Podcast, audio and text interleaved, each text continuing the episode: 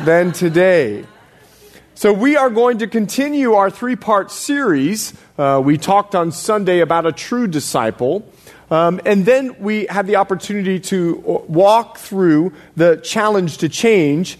Tonight, we're going to understand what it means to be making or to make disciples. Now, you heard an announcement earlier on the video. Just real quick, I, I want to make a very practical way for you to get involved with this church with discipleship. Pastor Dave, you heard about it. It's a discipleship opportunity. It's a 12 week course. You can pop in and out at any time um, because all of the weeks are basically, they stand on their own. And uh, it's here on Wednesday night uh, at 7 o'clock with childcare provided. It's a way for you to be discipled. This is not just for the newbie or the, the, the, the, the one who's just come to Christ. This is an opportunity for all of us to be discipled. I want to encourage you guys to get and be a part of this. Once again, that's Wednesday nights at 7 o'clock. Would you turn in your Bible with me to Matthew chapter 28? I'm sure it's a very familiar area of Scripture for you. Matthew chapter 28. Our sermon entitled Making Disciples. Making Disciples. Matthew chapter 28. I'm going to begin in verse 16. But before we do that, would you go with me to the Lord in prayer? Father, so thankful for your grace in our life. And so blessed, Lord, that you allow us the opportunity to come before you, to hear your word, to be challenged to change. And Father, we pray that you would do that in our life tonight. We've come hungry. Fill us, Lord. We pray for Pastor Jeff and the team. Lord, so thankful to see them on the Sea of Galilee. We pray that you bless them, keep them safe, deliver them from any evil attack. Watch over them in Jesus' name. Amen. It's Matthew chapter 28. Would you look with me, verse 16? Then the eleven disciples went away into Galilee to the mountain which Jesus had appointed for them. When they saw him, they worshiped him. Stop there if you would just for a moment. I believe this portion of scripture, just these two verses, they represent a lot of us in the church. You see, they were very obedient. Jesus told them where to meet and he, they, they met him there.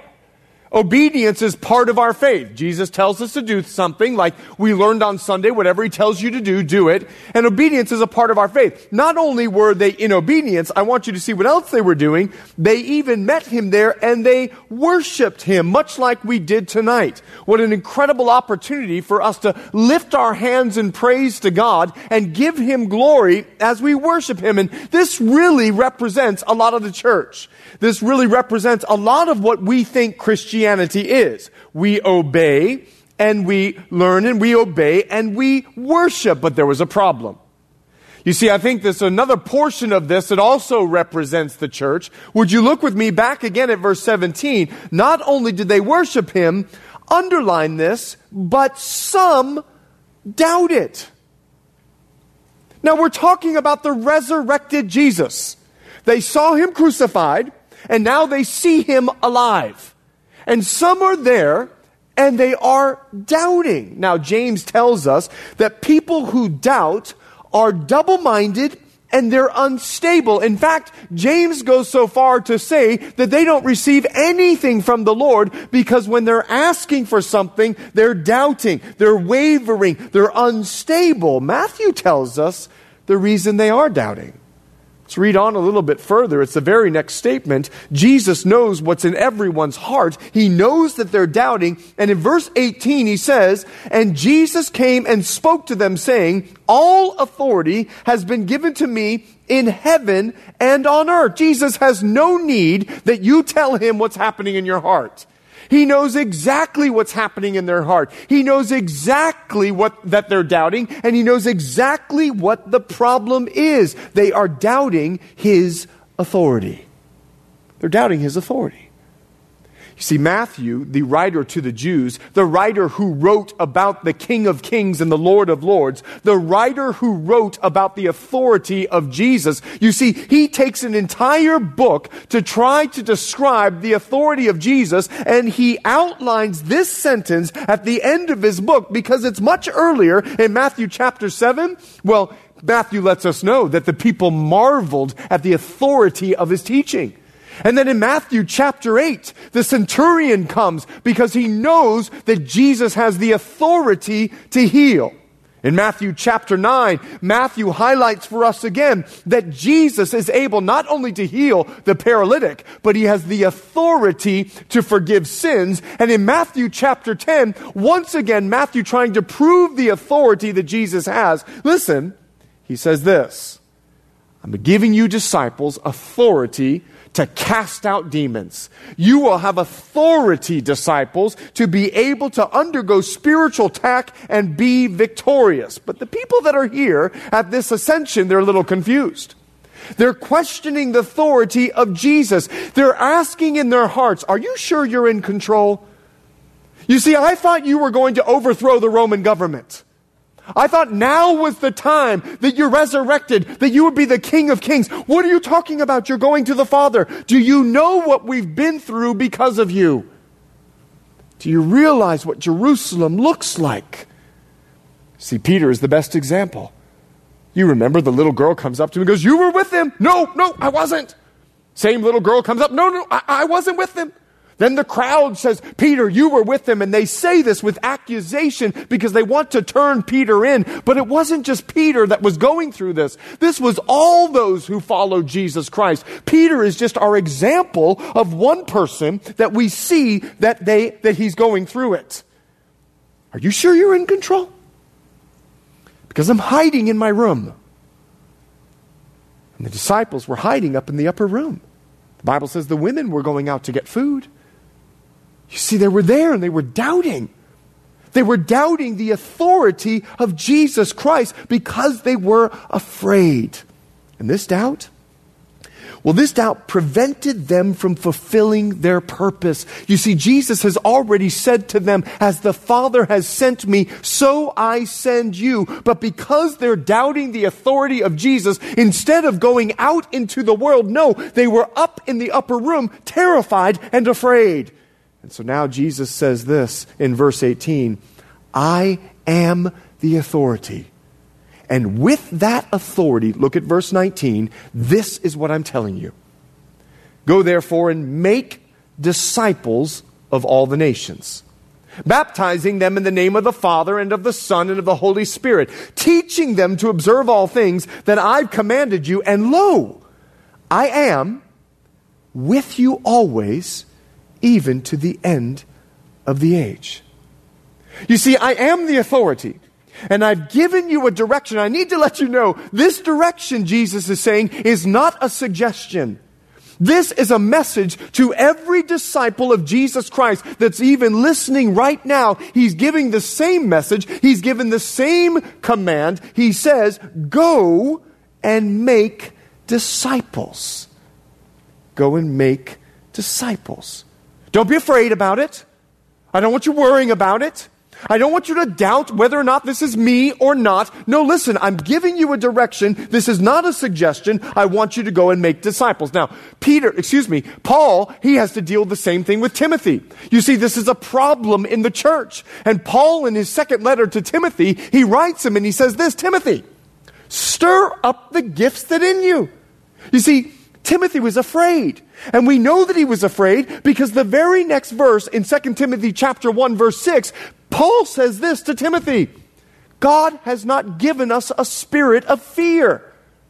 Timothy, you can't be afraid of these guys. Timothy, you've got to disciple them. I left you there as a pastor. That is your gift. Stir up your gift. Stop being afraid and make disciples because in 2 Timothy chapter 2 verse 2, Paul says this, what I gave to you, you must give to faithful men. See, this is not a suggestion. This is a direction. You see, our job as the church is not simply to obey Jesus, Our job as the church is not to come on Wednesday and simply worship Jesus. No, while those things are vital to our faith, there's a command from Jesus that he says, listen, make disciples. It's the way of our faith. And so Jesus says this I want you to be going, I want you to be making, I want you to be baptizing and I want you to be teaching. You see, this word go, I need to help you understand it just for a moment. It's in the Greek and it has an understanding to help us grasp a little bit more as to what Jesus is trying to get across. He's saying this with this word go. You are to be going. Wherever you are, who's ever in front of you, you are going to find someone and disciple them. Now, let me tell you what this discipleship of going does. You see, I believe in a Paul, Barnabas, Timothy model. You see, in this realm, it offers accountability. In my life, I have a Paul, Pastor Jeff. Pastor Jeff is someone who's walked in the faith. He's someone that has uh, uh, uh, led and he's someone that is a good leader. He's someone that I can follow. He's a Paul in my life who's discipling me. I have a Barnabas. I have someone that I'm walking with in faith, someone who's with me in my own life struggles, same age as I am, and we're walking together, discipling each other. And then I have a Timothy. I have someone that is younger than me, who's under me, who's not walked in the faith as much as I have, and I am pouring what I'm learning from others into his life. Paul, Barnabas, and Timothy. You see, this offers accountability. Because now I'm accountable to a leader, I'm accountable to a friend, and I'm accountable to a son in the faith, to a brother in the faith. And as I'm teaching the Word of God to these various three people, here's what's happening. I'm responsible to be living it. So he says, I want you to be going. I want you to be going because it offers a measure of accountability. Now listen, this going, you have to understand, don't be afraid. That's the problem with the disciples. They were afraid to disciple anyone. Listen to what Paul told Titus. I want the older women to disciple, to teach the younger women. I want the older men to teach the younger men. Now listen, this is not necessarily an age because Timothy was a lot younger than the ones that he was discipling. This is a spiritual maturity. And I have a responsibility not only to be going, but then he says make. Now, this word, in the same sense, I want you to be making disciples. Let me explain why. Disciples, I want you to write this down. Disciples are not born, they are made. Disciples are not born, they are made. It's why Jesus said, Follow me and I will make you. It's a process. It's step by step. It's faith to faith. It's glory to glory. It's following the example of one. Let me tell you the first church and the mistake that they made. Oh, it's the apostle John. Now, this story is not in the Bible, but it's told by John's disciple Clement. And he writes this in his commentary and he says this. John had a young man and he gave the young man to a pastor. He prayed over the young man and then he left the young man. When John was traveling back many, many years later, he stopped at the pastor's house and he said, I came for my deposit. The pastor was very concerned that the great apostle John was asking him for some money. And he said, But John, you didn't leave any money with us. I don't know what you're talking about. And he says, No, I want the young man that I left here. The pastor said, Oh, he's dead. And what he was saying to him was not that he was dead, but that he was dead to the faith. You see, this young man, he chose to leave the church. He chose to walk away and he went and he was a part of these bandits. As soon as the 90 year old John heard that this man had gone to these bandits, Clement writes that he goes to the road where this young man was. And as he's going up, the bandits, they come and attack him. John is walking now and he's going to be burglarized by these guys, but he sees the young man ahead of him. The young man begins to run away, and at 90 years old, John screams out and he goes, Don't run. It's for you that I have come. The young man said, They could have killed you on the road. And John responded, It wouldn't have been any different than, they, than what they did to my Lord. I'm here because I love you. You see, that pastor had made a mistake. And the mistake that that pastor made was, oh, John the Apostle, he prayed for him. He'll be good. So all I have to do is dedicate my child. I just come up here, I dedicate my child to the Lord, and then the child will turn out. I don't need to raise them in the fear and admonition of the Lord. I can watch any movie, I can say anything, I can go any place. All I have to do is have Pastor Jeff lay his hands on that child, and all of a sudden, boom, he'll be a great Christian. That's not the way it works. We have to make disciples. And we have to be making disciples. The next word he uses the word baptizing. This word baptizing, it's immersing them into the Father who forgives them. Immersing them into the understanding of the Son who has saved them. It's immersing them into the understanding. It's the Spirit of God who sanctifies him. But I need to let you know something. I'm not an American. You see, you Americans, I don't understand you people. Listen. You always come up to me and go, Hello, how are you? Fine. I'll give you the answer you want. Fine. then your next question is this What do you do? You see, you Americans, you're so concerned about what people do.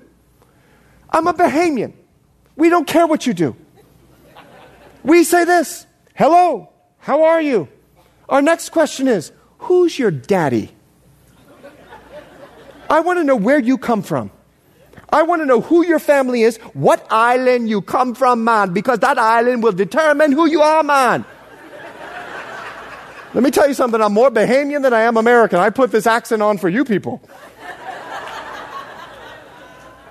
now listen. when I moved over from the Bahamas, I couldn't say this, that, and the other. I didn't even know what TH was. I thought it was the letter D. That's how it's supposed to come out.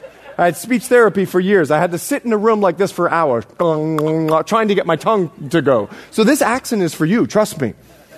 So listen, Bahamians, we don't care about what you do. We care about who your father is. Because that father will determine what I think about you. Because that's your name. See, my last name is Lowe. And let me tell you something. That last name meant something to my dad, and it meant something to his daddy, and it meant something to his daddy. And when I go out into the public, you know what I tell my children? You're a Lowe. And you're not representing yourself. You're representing me and your grandfather and your great grandfather, and I want you never to forget it. You're a Lowe. I need to let you know something. When a Jewish person is saying, baptize them in the name, let me tell you what he's saying. I want you to immerse them into the character and the conduct and the behavior of a loving God, of a saving Savior, and a sanctifying Spirit. I want them to see it in you first. Baptize them in the name. I want them to feel just immersed. I want them to feel the love of the Father, the saving of the Savior, the sanctifying of the Spirit, that they just feel wet with the love of God. Baptize them in the name. Then he says, I want you to be teaching. Well, faith comes by hearing, and hearing by the Word of God. Your teaching will increase your faith and their faith. Do you know how much I learn when I study the Word of God? Now, you might say, Well, I don't know what to teach. Buy a book, get a commentary, Get a lexicon, get a computer program, go online to, go online to studylight.org. Everyone in this age of information, all we have to do is walk to the bookstore, pick any book that's there, and you can learn something about Jesus. And if you say, hey, wait a second, do like my son, buy the comic strip Bible. My son and I, we have this endless argument. You know that song? We three kings of Orient are bearing gifts, we travel afar. The Bible does not say there was three kings. We have been singing bad doctrine our entire life. So, Kevin, we can't sing that song, okay? Now, here's the deal. We can sing the song. So, my son, he gets the comic strip Bible. In the comic strip Bible, he comes to me. He goes, Dad, we've been having this argument for a long time about whether there's three kings or not. He opened the Bible to the comic strip Bible. He pointed at the three kings and he goes, The Bible says there are three kings. Look at them. One, two, three. And he counted the cartoons on the page. So I have theologically lost to a comic strip Bible. But I love the fact that he's digging in. I love the fact that he's digging in. Because officially, this past Saturday, my 11 year old is a conference speaker.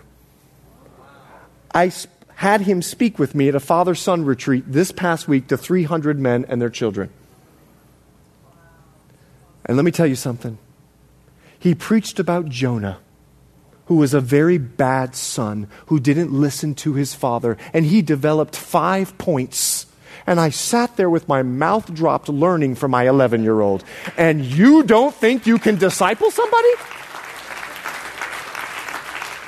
He says teaching because you're going to learn. Now listen, Jesus' authority was not simply that he's all powerful. No, Jesus' authority is a moral authority because not only did Jesus speak the word, Jesus lived the word. He not only told people what to do, he showed people how to live this life because he is the way. He is the truth. He is the life. And so I ask the question, Jesus, how did you disciple? Because I need to learn how to do this this thing. If you're asking me to do it, I surely hope you will show me the way. Turn with me to Mark chapter 3. He's not going to let us down. Mark chapter 3, let's take a look at how Jesus made disciples. Let's take a look at how Jesus made disciples. Mark records for us the manner of the master discipler. He records for us the manner of the master discipler. Take a look with me. It's Mark chapter 3, verse 13. And he went up on the mountain, and he called to him those he himself wanted, and they came to him.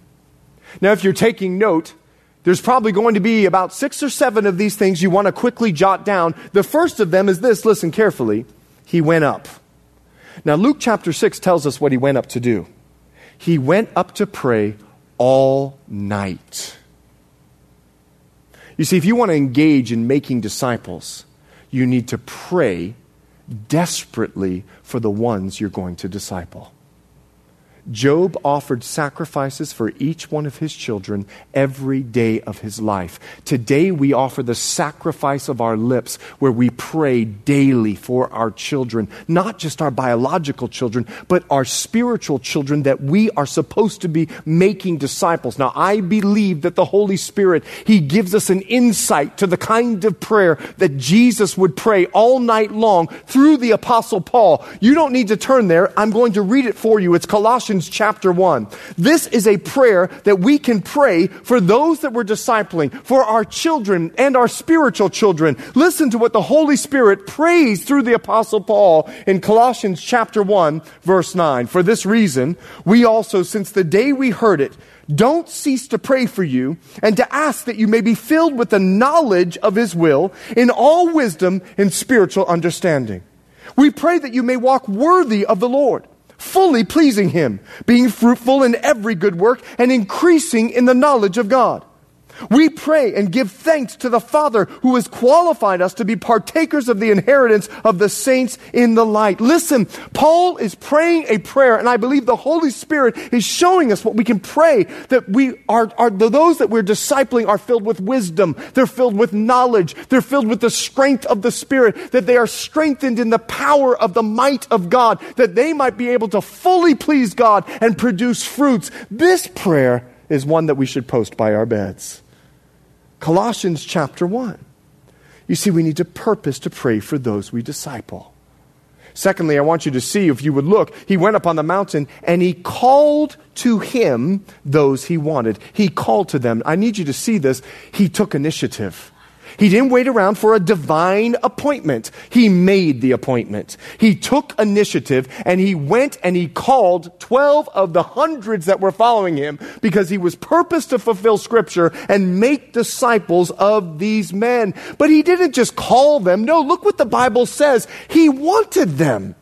Now this word want, it means they're a person, not a project. They're a human being that deserve love. Now, I want, you, I want you to think of who you are. Now, here's something really cool Jesus actually wants to hang around you. Like you would be his friend. He would text you and say, Hey, you want to hang out tonight?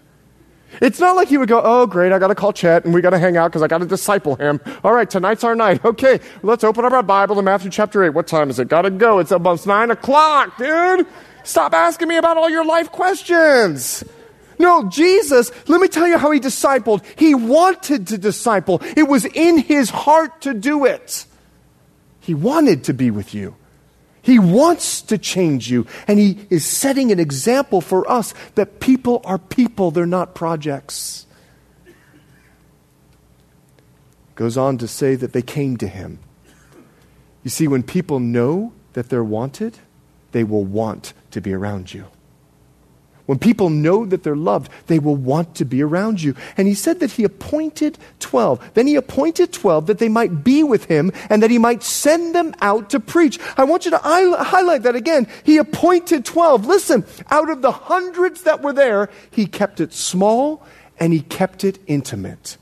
There's a great book that I want to encourage all of you to read. It's called The Master Plan of Evangelism and how Jesus took 12 people and changed the world. Imagine if everyone in this room gathered 12 people and you discipled them for a year, and then you asked those 12 people to disciple another group for another year. Imagine how many people South Bay would disciple in obedience to the command of Jesus if we just did this for five years. Hundreds? Hundreds of thousands of people discipled by the grace of God because you took the command seriously to make the disciples. Listen, we don't need fanfare to disciple people. This is all you need. You, another person, your Bible, and the power of the Holy Spirit. That's all you need. Let me tell you something. The blind man was one of the greatest disciplers to the Pharisees. He says, All I know is once I was blind, but now I can see. And how many songs do we sing with that lyric in it? He had just been saved a day, not even 24 hours. We can all disciple. We don't need the fanfare. Now, what I love about this, look what he says. He appointed 12 that he might be with them. He might be with them. Discipleship is not an event. Discipleship is a lifestyle. When you choose to disciple someone like Jesus, you're inviting them into your life. Their family, brothers and sisters. You don't just meet them on Monday, they become a part of your existence.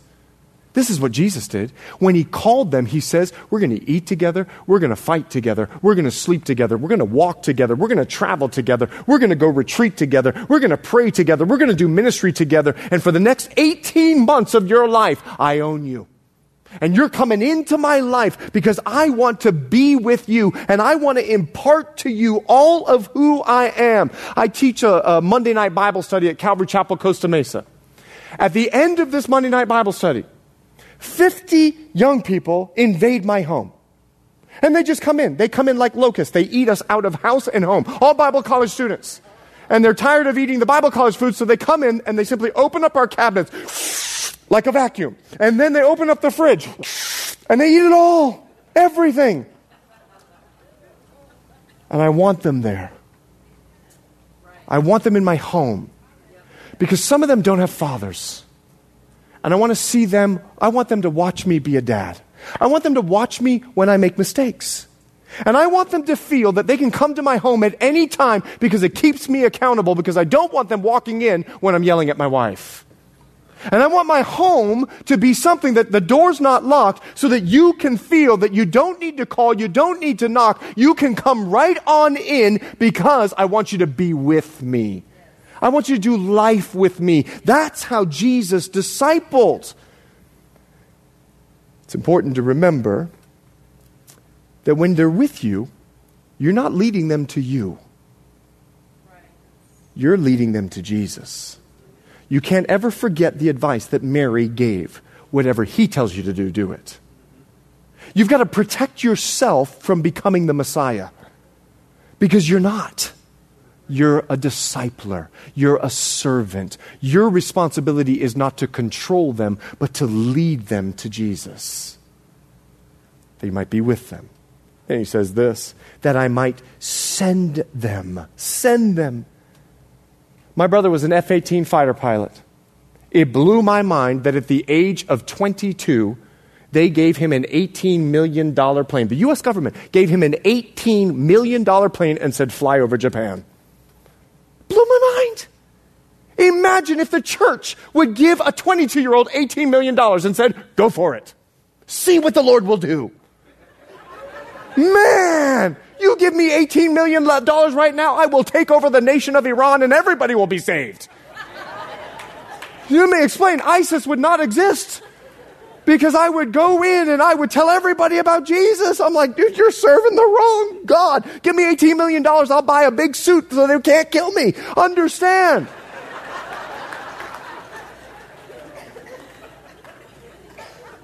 How is it that the U.S. government could give my brother and take that kind of risk with a 22 year old, but we're afraid to give the church to young people? We're, we're, we're, afraid to like let a young person have a chance. You know why? They may make a mistake. How many mistakes did we make? In fact, what have I said tonight that's probably not right at 45 years old? You see, he says, I'm going to bring you in and I'm going to take a risk with you and I'm going to send you out because my job is to give you wings to fly, not to clip your wings. I'm bringing you in to send you. Now, what did he send them with? Take a look what he says in Mark chapter 3. He sends them and he says, and to, he says, he sends them out to preach, to have power, to heal sickness, and to cast out demons. Let me tell you, I'm sending you out so you can preach. Well, in order for you to preach, you need to know the word. So I got to teach you the word before I can send you out. And in order for you to have power, I need to introduce you to the Holy Spirit. And you need to be baptized in the Holy Spirit. And you need to understand who the Holy Spirit is so that you can go out in power. But if you're gonna, if you're gonna heal people, you need to know what your spiritual gifts are. Because you may not have the gift of healing. You may have the gift of service. You may have the gift of ministry. So we need to do ministry together for a little while and we need to understand each other so I can watch your life and see what your giftings are so I can invest into those gifts. And if I'm going to send you out, listen, to cast out demons, you better know who the devil is because when you go out, you will be fighting war. I don't know about you, but when I wake up in the morning, C.T. Studd, he always used to say this. C.T. Studd, great missionary of our, of our era, he said, when I wake up in the morning, I wake up to sound the alarms of hell. C.T.'s up, you better watch out. And when we send our disciplers out, those that we're discipling, do we prepare them for the spiritual war or do they come back beat up because we've not prepared them? I want you to take a look, if you would. Look who Jesus sent. Blows my mind. Simon, to whom he gave the name Peter. James, the son of Zebedee, and John, the brother of James, to whom he gave the name Boanerges, the sons of thunder.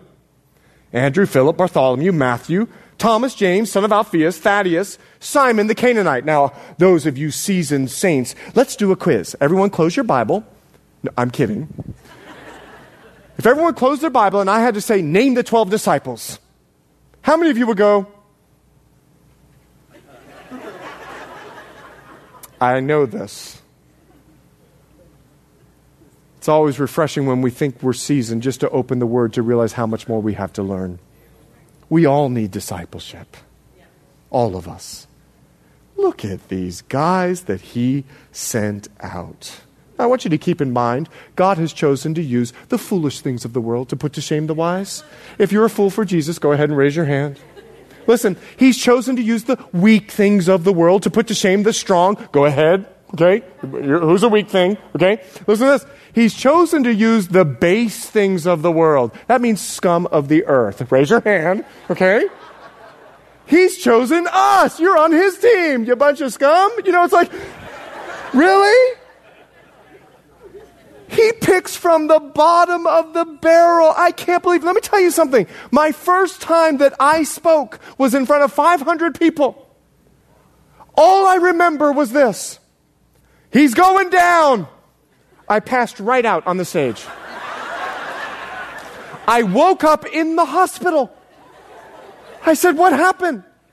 I go, You passed out. I, what? I passed out? And then I thought, Oh my goodness. What else did I do in front of all those people? And they go, No, you're safe. I can't believe that I'm standing in front of you. I was terrified to talk in front of people. me. And you guys are going, well, maybe you should practice a little bit more.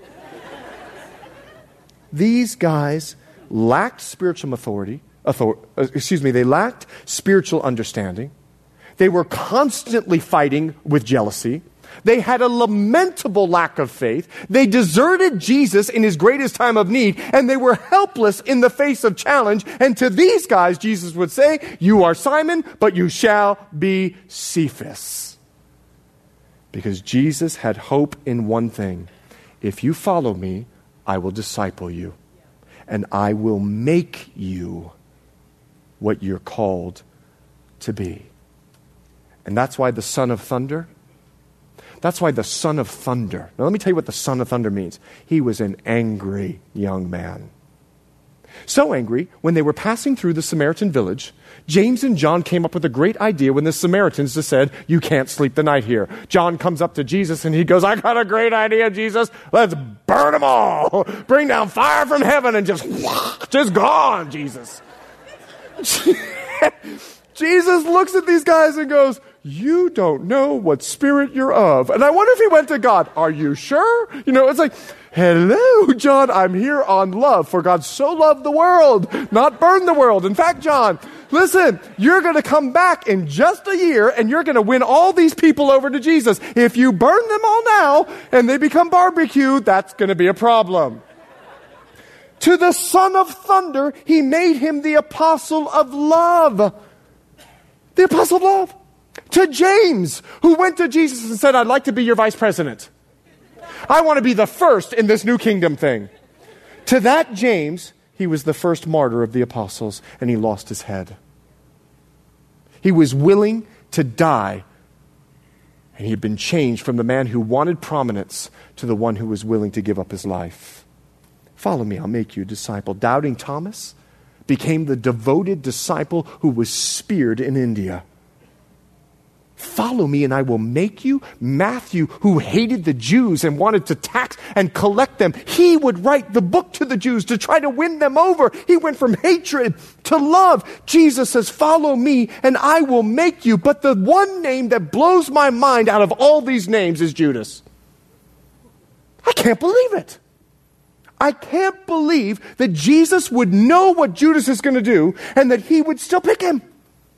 It blows my mind. Let me tell you something. I had a friend in Liberia, my best friend. 10 years of relationship. 10 years. I was almost dead with malaria. And this man saved my life. I brought him over to the United States of America.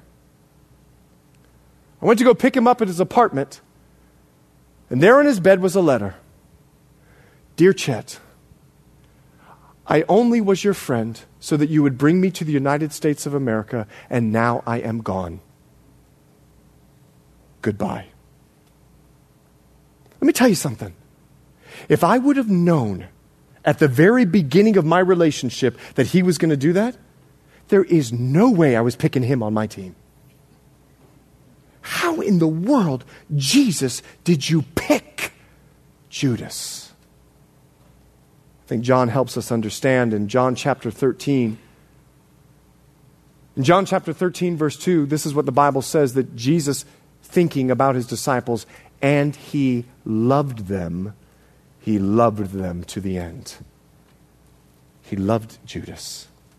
And it wasn't based on Judas's performance, it was based on his being. God is love. It wasn't based on whether Judas would betray him or not. It was based on who Jesus Jesus is. You see, I need to explain something to you. This kind of love is unconditional because your disciples are going to mess up. They're going to do things that will blow your mind. They're going to hurt you. And when you expose yourself to them and become vulnerable, they may even use you against you. But Jesus continued with Judas. Paul you know what his average was? 60 40. 60s followed, 40% fell. Read. He had just as, almost just as many men fall as those that stayed with him. Jesus, he says like this you're going to throw some seed. And out of the four seeds that you throw, only one is going to grow and produce 30, 60, 90. But does that mean we quit? Does that mean we say, I'm not going to make any more disciples? No. Hebrews chapter 5, we are not those who draw back. Christians don't quit. Christians bear all things. We believe all things. We hope all things. We endure all things. Love never fails. People are going to let you down.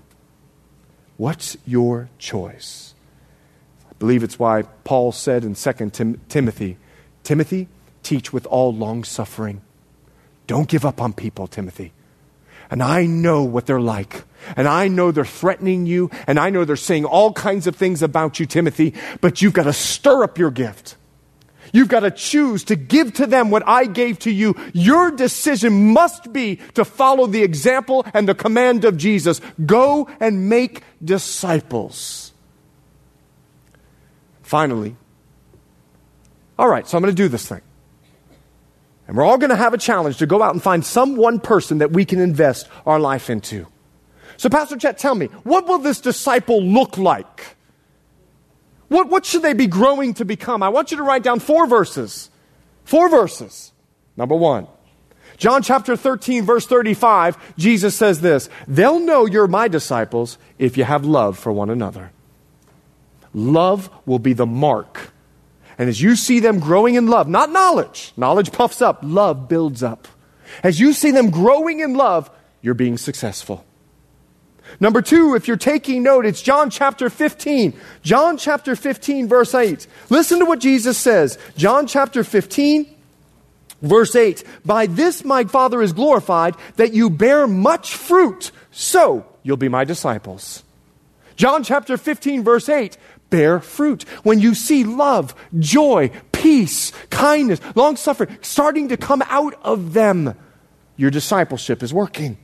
John chapter 15, verse 8. John chapter 8, verse 31. Listen to this other mark of discipleship given to us by Jesus. He says this, and you shall, excuse me, if you abide in my word, you are my disciples indeed. As you see them making decisions, that go along with the word and not with the world, you're being successful. Abiding in the word. Finally, and I believe this is the true test of discipleship, it's Luke chapter 9. And Jesus is talking about what it means to follow him and in Luke chapter 9, verse 23, I want you to hear what he says as a mark of discipleship. If anyone desires to come after me, let him deny himself, take up his cross daily, and follow me. Self denial. When I was a missionary in Liberia, we very rarely got American food. And one day, tuna fish and mayonnaise came into town. Oh, happy day. I never looked at a can of tuna with such gluttony ever before in my life again, ever before. I went out to a restaurant uh, uh, with a couple of friends yesterday, and as we're driving away, one of my dear friends he said, "Lord, forgive us for gluttony." And I thought, that's exactly how I felt when I saw that tuna fish. And I made that tuna fish sandwich. And in Liberia, let me tell you, you never eat by yourself. There's a saying, "Ji akededi," It means come and eat with me. And whenever you're sitting eating and someone walks in the room, you invite them to your bowl. Now, here's the problem they will take their hand and put it in your bowl, and by the time you go back for bite number two, it's gone. So, this whole G akededi thing, I was like over it, okay? We, uh, we, we, Americans, we get our plate. You know, even Bahamians are selfish in that way. It's like we, we want our plate of food, okay? And Bahamians, we're worth, much worse than Americans. When we, you give us that little, you know, you know how you guys give that little uh, paper plate, like, oh, you can only have that much food? We don't care. We pile high. you guys are like, oh, and we're like skyscraper, okay? Falling off, walking to our table. We don't care. We have got no shame, okay? So my wife, she makes a tuna fish sandwich. She makes a tuna fish sandwich. I come in the house and she goes, that meant it's in the room. I went in the room, I took this tuna fish sandwich and I like this. Shut the windows, the curtains. I, I didn't want anyone to even smell it going out. I'm walking back up the road. My stomach begins to go.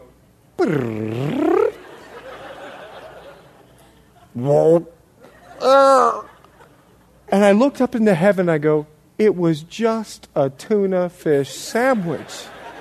Can't I be greedy with just a sandwich? And I realized how much more I need to be discipled. Jesus says this it's a command, and it's a challenge to each one of you. Go and make disciples. So before we close tonight, I want you to think of one person. One person you're going to take a year and pour into their life. Just one. We'll start with one. Next year we'll do 12. but take one person and pour into your life. Watch how your life will change. Every day, I send a text message my devotions to my six boys and my three girls, wife, and their wives. I send another devotion to a Miami Dolphins player and a New England Patriots player. They use my devotions to disciple the team. I send another one to a youth pastor friend of mine. I send another one to a dear friend every single day. And we go back and forth. Well, he said this to me, he said this to me. And I'm reading now, those that I'm discipling teach me. And I love it. Why don't you find yours? It will change your life. Father, thank you so much that you gave us this command. I pray now in the name of Jesus that you would give us the name of someone that we can disciple. In Jesus' name, amen. Worship team is going to come forward. I'm going to ask you to stand. The pastors will be here. Uh, if you want prayer after the service, uh, be inviting them forward. Uh, if you would like some prayer, please come forward. They would love to uh, pray with you. Um, so thankful once again to be able to be with you guys this week. The Lord bless you and keep you. Let his face shine upon you. In Jesus' name, amen.